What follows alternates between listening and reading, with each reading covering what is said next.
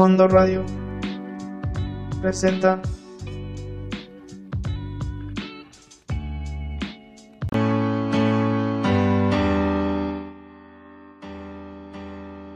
Bienvenidos a este su programa legal favorito de la radio. Yo soy su anfitrión David García y estaremos abordando temas de actualidad e interés en el fascinante mundo jurídico. Les recuerdo que esta es una producción de Fondo Radio y pueden escucharnos en todas sus plataformas y redes sociales, así como en la página de internet fondoradio.epici.com. Epici es con Z e Y. Esto es Al Fondo de la Ley. Comenzamos.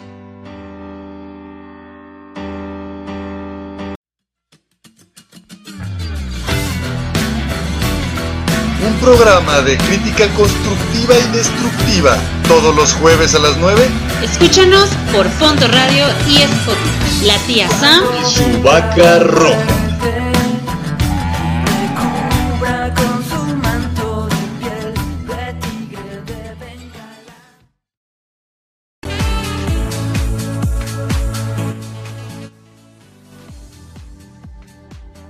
Muy buenas noches, bienvenidos al Fondo de la Ley, estamos por Fondo Radio.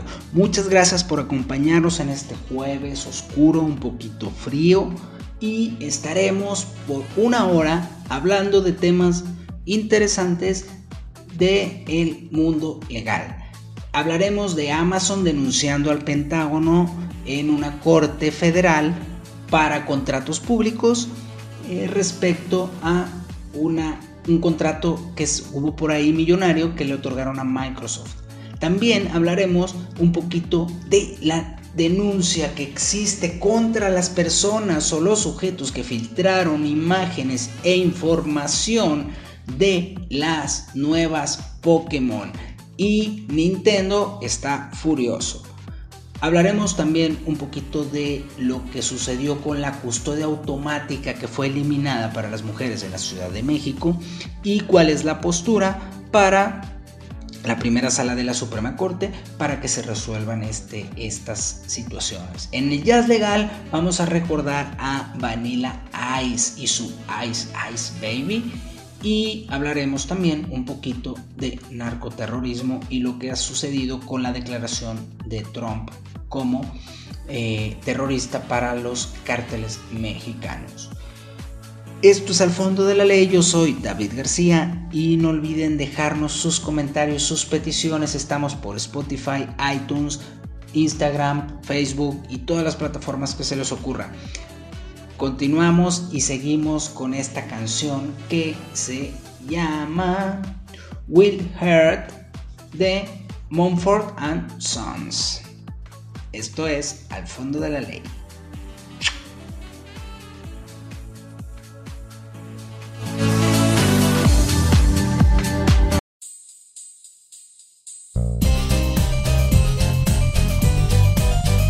Entre historia y canciones. La historia al compás de la música. Con Marcelo Velázquez y Larisa García. Escúchanos en fondoradio.epici.com. Todos los miércoles al terminar Territorio Águila. alrededor de las 10 de la noche. Y disponte a escucharnos Al compás de la música. Por fondoradio.epici.com.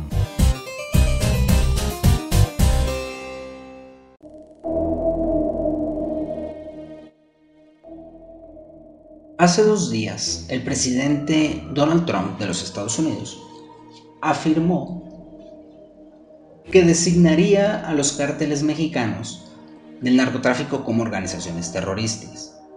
Esto estipulado en la sección 219 de la Ley de Inmigración y Nacionalidad de 1965 y la Orden Ejecutiva del 2001. En la entrevista, que fue eh, eh, en la entrevista que se hizo pública, eh, fue posterior a que la familia de los de los de la familia Levarón solicitaron que le dieran esa categoría, esa denominación. Eh, esto derivado de la agresión del 4 de noviembre en la brecha, en una de las brechas, en una de las tantas brechas de Sonora, donde desafortunadamente fue un evento eh, muy, muy, muy eh, catastrófico y muy triste para todos. Yo creo que, no creo que haya personas que hayan, no hayan sentido solidaridad y tristeza por lo que pasó. Pero pues la decisión del gobierno de Estados Unidos de señalarlos a este, a este tipo de organizaciones como terroristas mm, empezará a partir de un análisis que va a ser la Oficina Antiterrorismo y Departamento del Estado de los Estados Unidos. Eh, esa, eh, hay una lista que está integrada al día de hoy por 60 organizaciones. Casi todas, no todas, son integradas por temas islámicos. También aparecen el Ejército de Liberación Nacional de Colombia y el verdadero Ejército Republicano Irlandés. El Ejército Rojo Japonés lo quitaron cuando se han dado cuenta o cuando se ha llegado al, armisticio y han cesado sus actividades. Eh, eso significa que cualquier persona que vive en Estados Unidos pueda brindar ayuda de cualquier tipo a las organizaciones terroristas que estén en esa lista. Sus miembros no pueden, los miembros de las organizaciones no pueden entrar al país, no pueden tener operaciones con bancos estadounidenses y los bancos, por haber razones, al darse cuenta de eso, bloquean todas las cuentas y se quedan con todo el dinero y es reportado al tesoro. Eh, este procedimiento legal deriva de muchas causas y muchas consecuencias a través de los diferentes tratados. Eh, realmente eh, se trata, no se trata de, autonomía, no se trata de soberanía, no se trata del trato de Bucareli, se trata de humanidad. Yo no sé si, si, y esta es una opinión muy, muy personal, yo no sé si tengan razón los que dicen que Estados Unidos debe de intervenir o los que dicen que no debe de intervenir. Realmente no tengo una opinión respecto a qué es más a qué es bueno y qué es mejor o qué es malo y qué es bueno. Lo que me parece increíble es que estemos como que no pase nada y nuestro Estado de Derecho y nuestros líderes están haciendo no sé qué para no sé quién. Mientras todos en este país luchamos todos los días por no vivir sumergidos en la violencia. Y por unos cuantos enfocamos nuestras energías en cosas que no tiene sentido enfocarlas. Me tocó escuchar la entrevista que le hicieron a la familia Levarón. Y yo creo que ha sido de los momentos más tristes que me ha tocado vivir.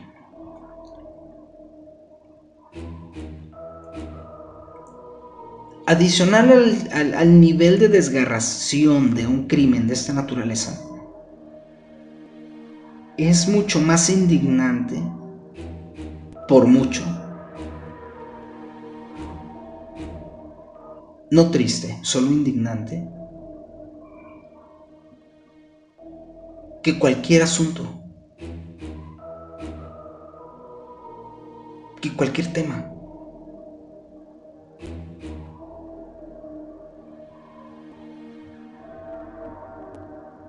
Pero es increíble el nivel de desinterés del gobierno mexicano para fingir que todo está bien. Donald Trump tiene algunas consideraciones sobre eh, este tema. Dice que se trata de un juicio desde el exterior sobre los resultados de la política de seguridad del gobierno de México, cosa que es verdad. Dice que las autoridades estadounidenses venían expresando molestia y preocupación sobre dicha política. En este espacio, le informé, y es, un texto citado, a principios de octubre sobre cómo la producción de fentanilo en México podría convertirse en un problema de la relación bilateral. Después de los hechos de Culiacán, el subsecretario de Estado para Asuntos de Narcotráfico Internacional, Rich Glenn, pidió al gobierno mexicano un compromiso político en materia de lucha contra la inseguridad. Punto número 3. Es importante considerar que Donald Trump está en campaña. Puede que tenga razón de que México ha dado malos resultados en esta materia, en la materia de seguridad. Lo que realmente preocupa es su, es su reelección. Eso es lo que realmente lo ocupa. Y como la crítica contra México a sus aspiraciones políticas ha resultado muy útil en las últimas elecciones, pues puede ser que sea una de sus armas. También es importante, como punto 4, entender que los cárteles mexicanos no se parecen en mucho Al Qaeda o Hezbollah, eh, que son dos de los grupos que aparecen en la lista, pero no reúnen las características de terrorismo. Causan terror, sí, pero las reivindicaciones ideológicas o religiosas no están presentes, por lo que es cuestionable, es cuestionable desde el punto de vista de sentido clásico, desde la terminología. Pero hay eventos aislados que pueden llevarnos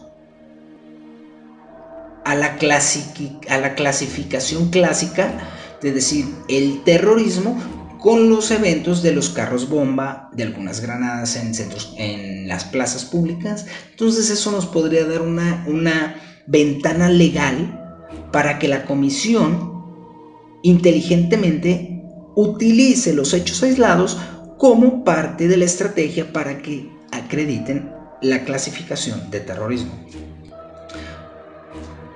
El momento histórico es indispensable. La decisión del presidente de los Estados Unidos llega en el momento cuando el presidente mexicano, López Obrador, va a celebrar su primer aniversario de estar en el poder. Y su principal tema es la política de seguridad de esta administración. Ahora, ¿Cuál es la reacción del presidente mexicano? Fue una reacción, no, no fue la mejor reacción, pero fue una reacción inteligente. Se excusó en su secretario, de, eh, en el secretario Ebrard, y dijo que lo resuelva él. Su reacción es de no apoyo a los cárteles pero tampoco opino. Fue una, una opinión o fue una postura del gobierno federal del Ejecutivo súper mal, no tiene razón de ser y, considero que muchas de sus declaraciones no tienen sentido, pero fue la declaración más prudente para los fines que él está buscando, mantener la popularidad. El canciller dijo, en una designación de los cárteles mexicanos como organizaciones terroristas, estaríamos en presencia, estaríamos en presencia de un acto de intervención en asuntos de México. Como todos los medios lo han señalado, es importante entender y recordar que el mismo canciller Marcelo Ebrard señaló como terroristas a los grupos supremacistas blancos de Estados Unidos con, con los ataques que ocurrieron en El Paso y diciendo que no fue un hecho aislado. Les da otra puerta para que les la comisión pertinente abra el camino legal para que se designe como terrorista a los cárteles mexicanos y por consecuencia se tenga acceso a las estipulaciones que marca la ley. Esto es al fondo de la ley y estamos en fondo radio. Continuamos. Muy buenas noches.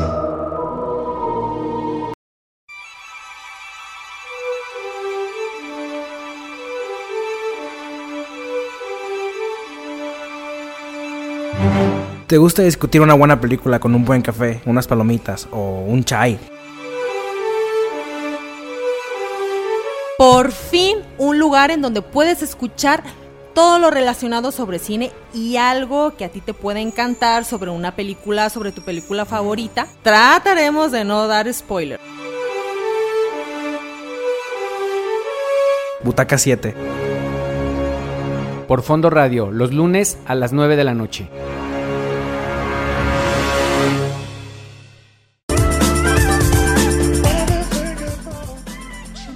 Buenas noches, buenas noches.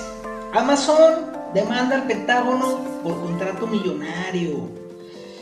Washington, Amazon demanda al Pentágono el viernes pasado por un contrato de computación en la nube de más de 10 mil millones de dólares, el cual le adjudicaron a Microsoft. Este contrato es un contrato público. Eh, se trata de una denuncia legal ante el Tribunal de Reclamaciones Federales, donde el contenido de la denuncia todavía no se ha dado a conocer. va a ser muy interesante ver este, esta reclamación porque es, para todos aquellos que les interesa el derecho público y los contratos públicos porque eh, el argumento principal de Amazon es que existe un sesgo inequívoco por parte del gobierno federal para darle la adjudicación a Amazon independientemente, o más bien, eh, eh, no necesariamente que fue una adjudicación directa, fue un concurso, fue una licitación pública donde participaron los eh, Microsoft, Amazon, Oracle y, e IBM. el contrato conocido como los GEDI o Joint Enterprise Defense Infrastructure, es decir, toda la infraestructura de defensa de la nube de los Estados Unidos en, el, en, el, Pentágono es lo que se estaba, eh, es lo que se estaba licitando. A mediados de año, el presidente Donald Trump criticó la oferta de Amazon para el proyecto de la nube de guerra, ya que dijo que quería que el Pentágono la examinara con mucho detalle y para después de eso eh, adjudicársela a Microsoft por ahí, por, octubre. Eh, vamos, el secretario de Defensa de los Estados Unidos dice que la adjudicación fue hecha imparcial y sin influencia externa. Es un contrato público el cual representa eh, eh, realmente un tema de seguridad nacional en los Estados Unidos y sería muy interesante analizar el caso respecto a los contratos públicos que estamos teniendo aquí en México.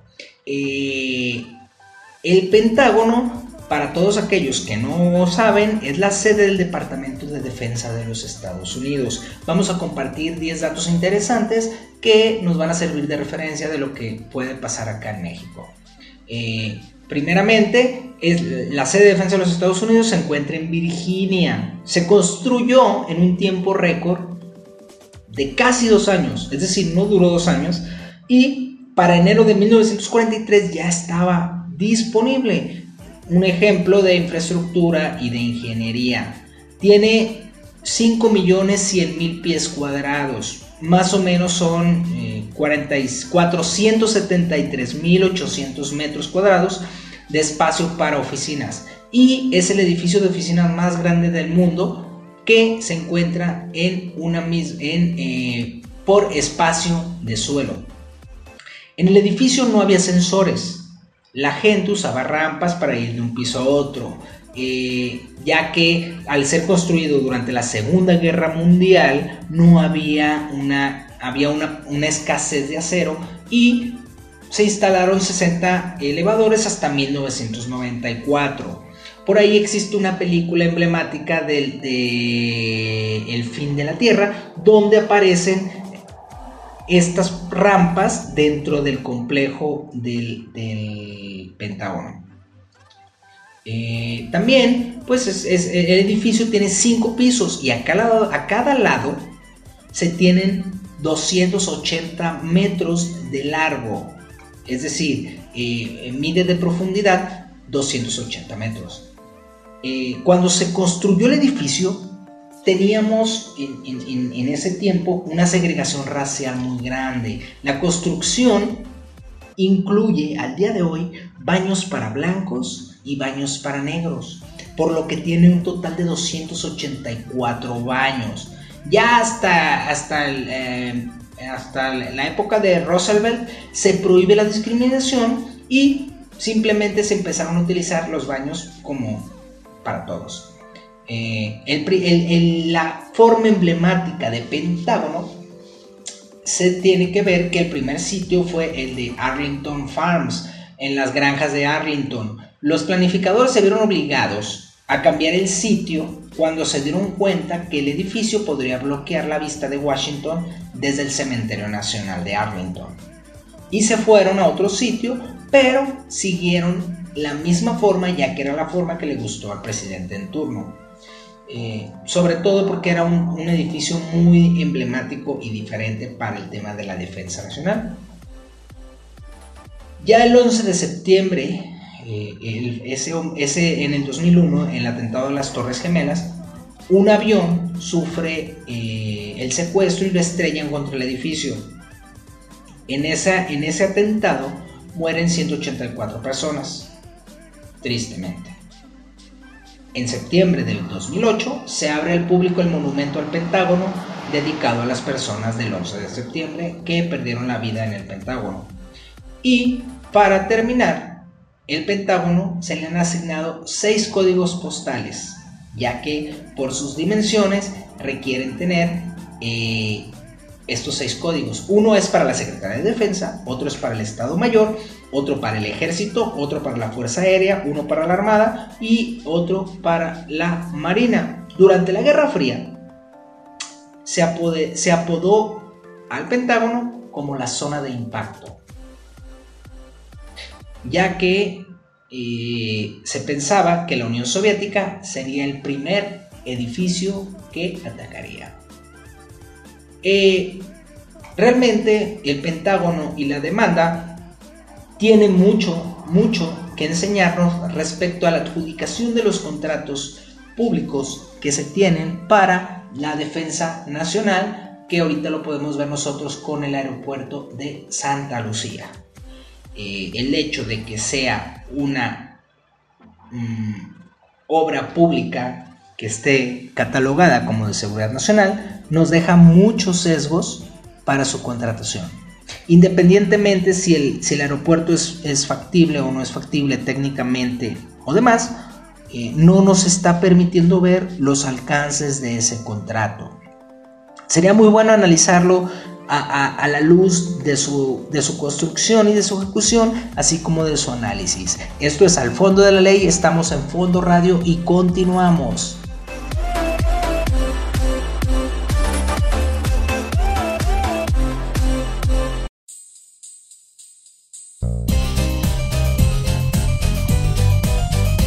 Entre historia y canciones. La historia al compás de la música. Con Marcelo Velázquez y Larisa García. Escúchanos en fondoradio.epici.com. Todos los miércoles al terminar Territorio Águila. Alrededor de las 10 de la noche. y disponte a escucharnos. Al compás de la música. Por fondoradio.epici.com.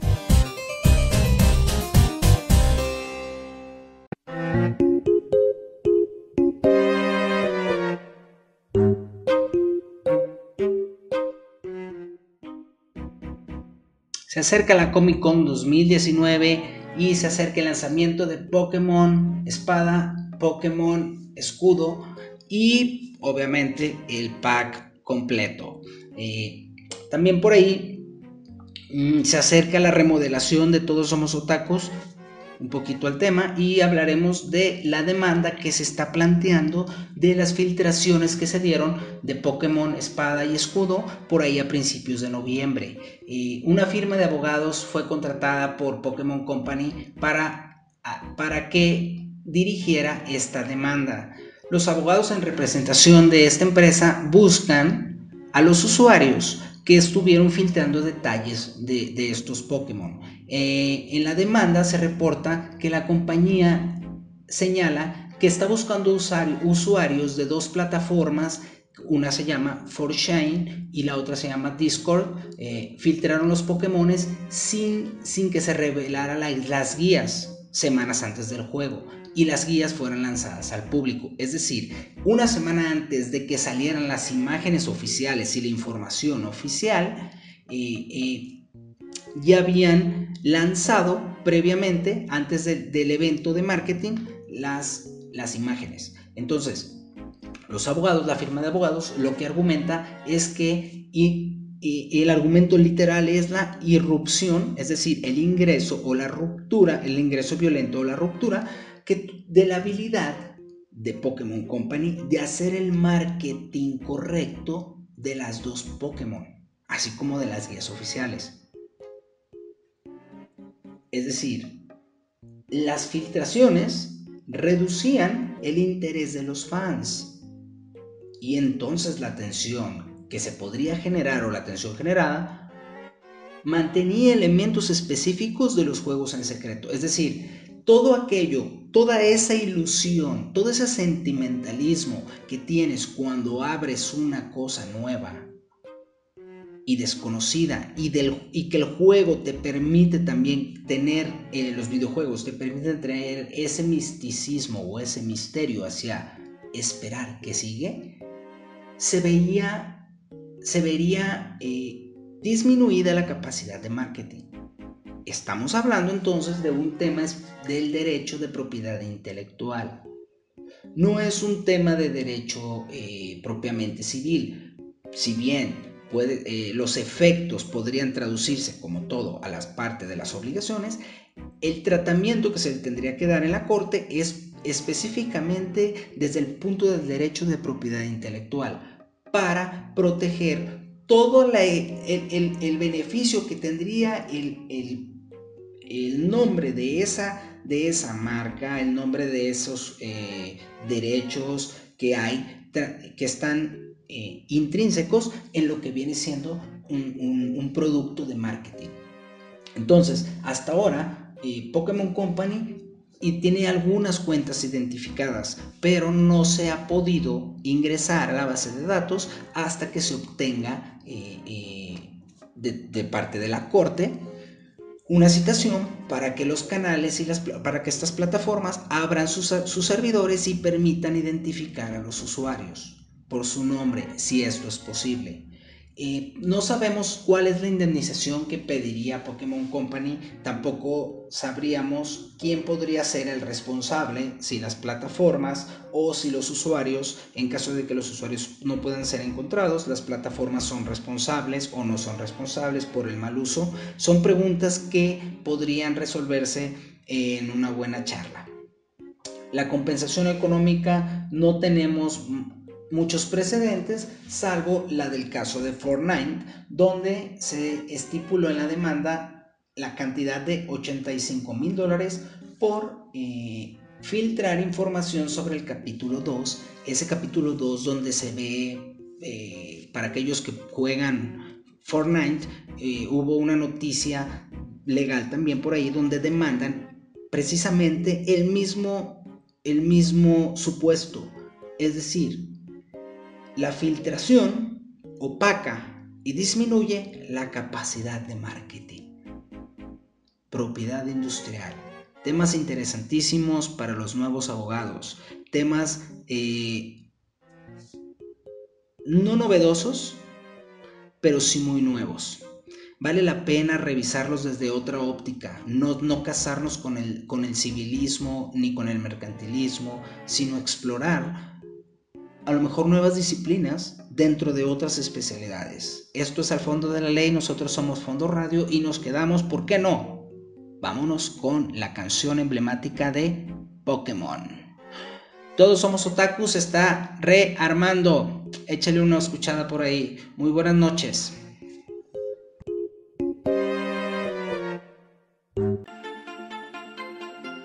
La primera sala de la Suprema Corte de Justicia de la Nación declaró inconstitucional la norma de la Ciudad de México que otorga a las madres la preferencia, en automático, para ejercer la guardia y custodia provisional de menores de 12 años de edad en los juicios de divorcio. Resolvió así lo que decía el artículo 282 en un apartado B en su fracción segunda, párrafo tercero del Código Civil del Distrito Federal, la hoy Ciudad de México que decía a la letra, en los juicios de divorcio, la guardia y custodia provisional debió otorgarse de manera automática a la madre, siempre que los hijos fueran menores de 12 años. Esta resolución eh, abandona el criterio anterior que tenía la primera sala, donde ya se había llevado una un análisis de este artículo y se declaraba que era constitucional a partir de la interpretación armónica y conforme. Es decir, e, entendiendo que él era todo el contexto. La primera sala parte del hecho en su determinación actual, a diferencia de la anterior, de que esa interpretación pues no era sostenible, porque el artículo del Código Civil tenía como regla la asignación en base al sexo y la, eh, eh, la constitución lo encuadra en las categorías sospechosas que están en el artículo primero. Entonces, el máximo tribunal determina que no es posible declarar la, constitucional, la constitucionalidad con base en una interpretación conforme si esta se hace una distinción de base a una categoría sospechosa, por lo que ahora el análisis del amparo se fundamenta en el principio de igualdad y en el interés superior del menor. Vamos, tendría que haber sido así desde el principio. El, uno de los grandes defectos del derecho familiar o es que han buscado los derechos de los padres y los deseos de los padres cuando el, el ente a proteger es por siempre el menor. En teoría siempre nos dicen que el menor, pero en la práctica siempre se siguen los intereses y los deseos de los padres. Obviamente ya vienen cambios que bueno, en las siguientes generaciones para entender que el humano y su integridad personal es lo, lo primordial. La primera sala determina entonces que se violenta el principio del interés superior del menor, bravo, y desplaza la función del juzgador para que no evalúe circunstancias particulares de cada caso en completo. Eh, en completo. Entonces, determina que simplemente si es menor de 12, se va con la madre, sin tener en cuenta consideraciones éticas, morales y sociales. También consideró que la presunción en favor de la madre establecía la norma controvertida, es decir, no solo decía y reafirmaba estereotipos de género tradicionales, que eso de por sí una norma no puede hacerlo. Además, profundiza el rol de mujer madre que impide erradicar un tema de feminidad en la sociedad moderna, donde la madre tiene que criar a los hijos y tiene que quedarse en casa, por lo tanto ella tiene que cuidar y mantener y tratar y limpiar y batallar al menor.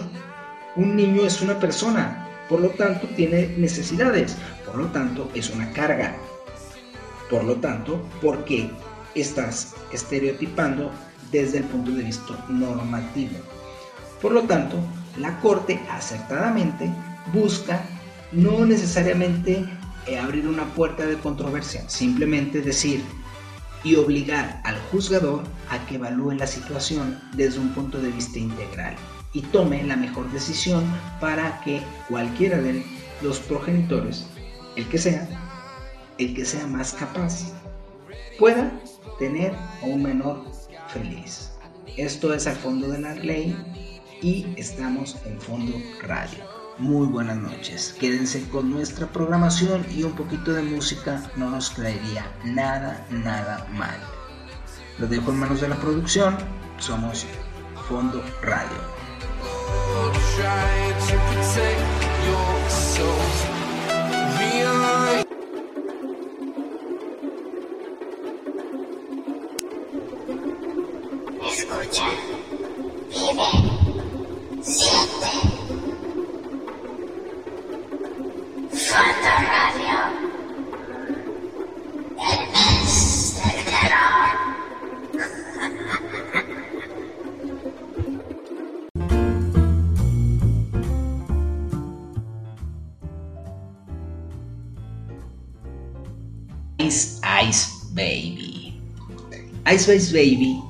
fue el único éxito de Vanilla Ice.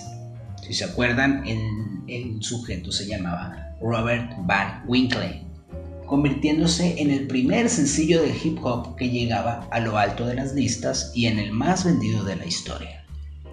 Curiosamente, la canción aparece en un principio como cara B del sencillo Play That Funky Music. Era una versión del grupo Disco Will Cherry, hasta que un locutor de Georgia empezó a pinchar el tema que iba en el otro lado del, del sencillo. Era Ice Ice Baby, venía por ahí incluida, y hace su debut en 1989. Luego aparece en 1990 y mm, cuando la reeditan como sencillo y llega a lo alto de las listas, la compañía retira la mayor parte de las copias del sencillo, aquel que quedaban, para que los interesados en tenerla compraran los álbumes. Entonces se compraba el disco completo para los que nos escuchan y son jóvenes y no conocen lo que era tener tecnología primitiva. Y pues eso hacía que tuviéramos mayores eh, recaudaciones. Van Winkle declaró que la canción la compuso a los 16 años de edad, que se basaba en sus experiencias en el sur de Florida y que había vivido un tiroteo personalmente y que era la inspiración.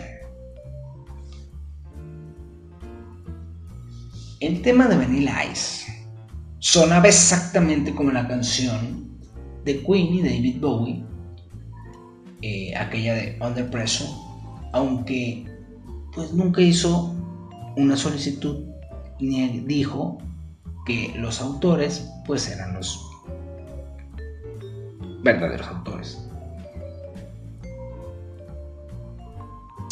Cuenta la leyenda que Brian May la escuchó en, un- en Alemania y cuando preguntó qué era esa canción, le dijeron que había llegado al número uno en Estados Unidos. No se hizo esperar, obviamente. Y recibe la primera demanda, se va. eh, bueno, me emocioné un poco. Presentan una amenaza de para presentar una demanda. Y Vanilla Ice dijo, contó la razón y la justificación. Y dijo que le había añadido una nota a la melodía original. Por lo tanto, era distinta. Obviamente no necesitamos hacer un estudio muy profundo de la calidad y la capacidad de la música que se tocó. Eh, solamente hay que escuchar un poquito en Spotify y vamos a encontrar las similitudes. Más tarde dijo que había sido una broma y luego tuvo que ceder y los tuvo que reconocer como autores y les pagó una cantidad que hasta el día de hoy sigue siendo uno de los mayores secretos de la humanidad. El éxito que tuvo esta canción se añadió eh, eh, el efecto que le da cuando una canción es más famosa con otra persona que con el original, pero también permite que otras, muchas otras personas conozcan otras otras canciones. Fue muy conocida el original a pesar de que Queen ya tenía su, su, su, gran, gran, gran público. Pero había un sector más jovial, digamos, en Estados Unidos, que no estaba familiarizada con el rock británico y, el rock europeo de la época. Todavía ahí no se le acabó al pobre Vanilla Ice. Después de la demanda, y Mario Chocolate Johnson.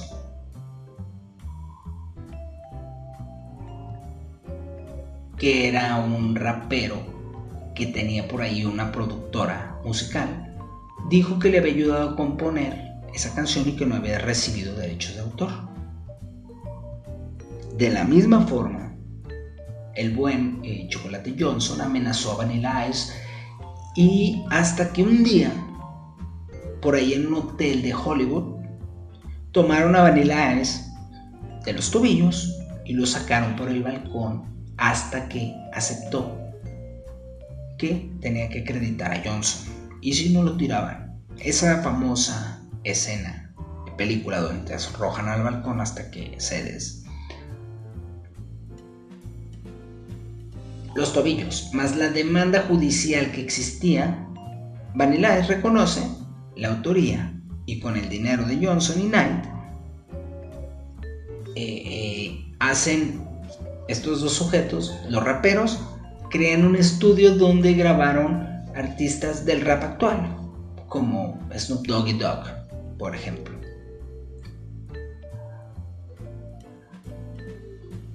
Eh, después de eso, había una canción que se llama, hay una canción que se llama Clyde Funky Music, que había sido parte de, esa, de, ese, de ese pequeño single en el que aparece por primera vez Ice Ice Baby.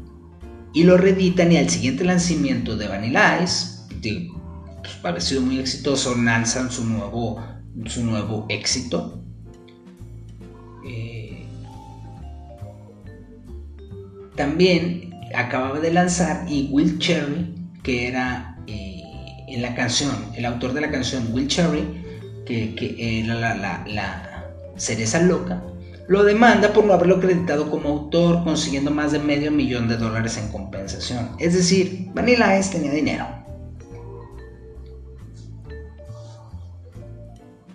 Después de eso, Vanilla realmente cayó en la espiral autodestructiva de la fama y fue visto como una pequeña broma.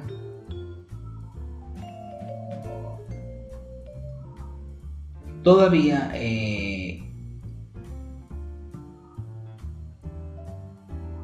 siguieron burlándose de él hasta 1999. Por ahí MTV, mm, un programa de muy mal gusto donde retiraron el video de circulación y destruyeron su máster.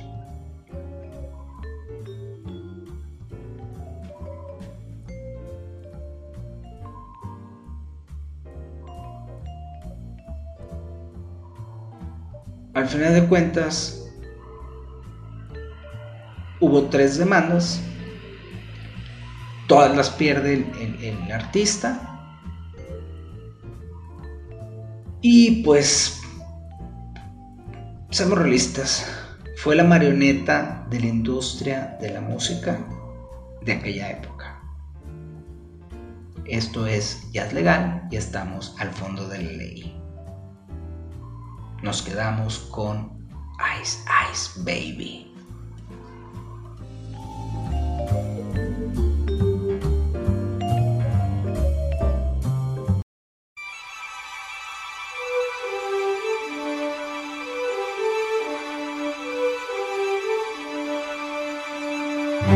¿Te gusta discutir una buena película con un buen café, unas palomitas o un chai?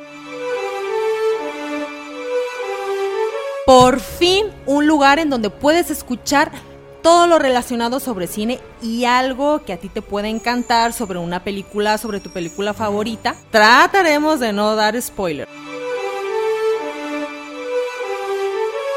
Butaca 7. Por Fondo Radio, los lunes a las 9 de la noche.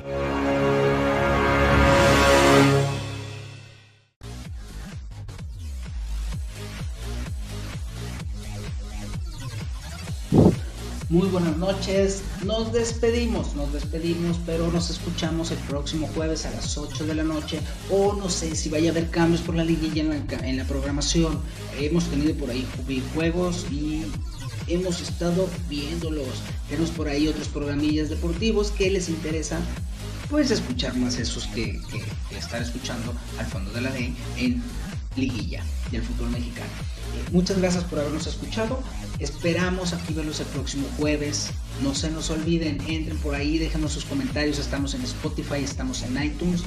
Y no duden en visitar fondoradio.epici.com y dejarnos sus comentarios, sus dudas, sus solicitudes y cualquier consulta que requieran. Con todo gusto los asesoramos. Yo soy David García, soy su anfitrión y nos quedamos para el cierre y continuamos con la programación. Un gustazo.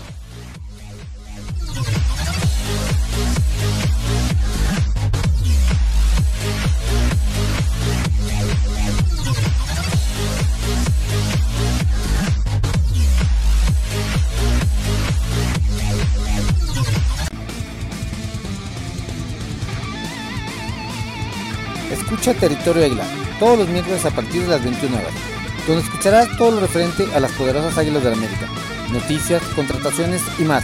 Un resumen de la jornada aquí por Fondo Radio, con su amigo el Mesías del Americanismo, Mr. Easy. Te esperamos.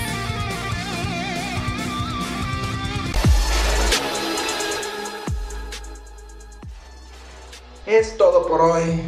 Gracias por acompañarnos, muchas, muchas gracias. No se olviden de pasarnos a dejar su comentario en fondoradio.epici.com o en nuestras redes sociales, Facebook, Instagram, Twitter, Spotify, por ahí ya tenemos nuestro podcast y tenemos también el podcast en iTunes.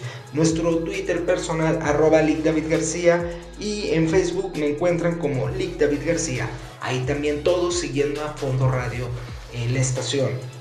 Los espero aquí este próximo jueves y todos los demás para seguir conversando de las leyes y los temas especiales y, ¿por qué no?, divertirnos un rato, entender un poco de la norma y ser felices. Nos vemos la próxima semana. Gracias.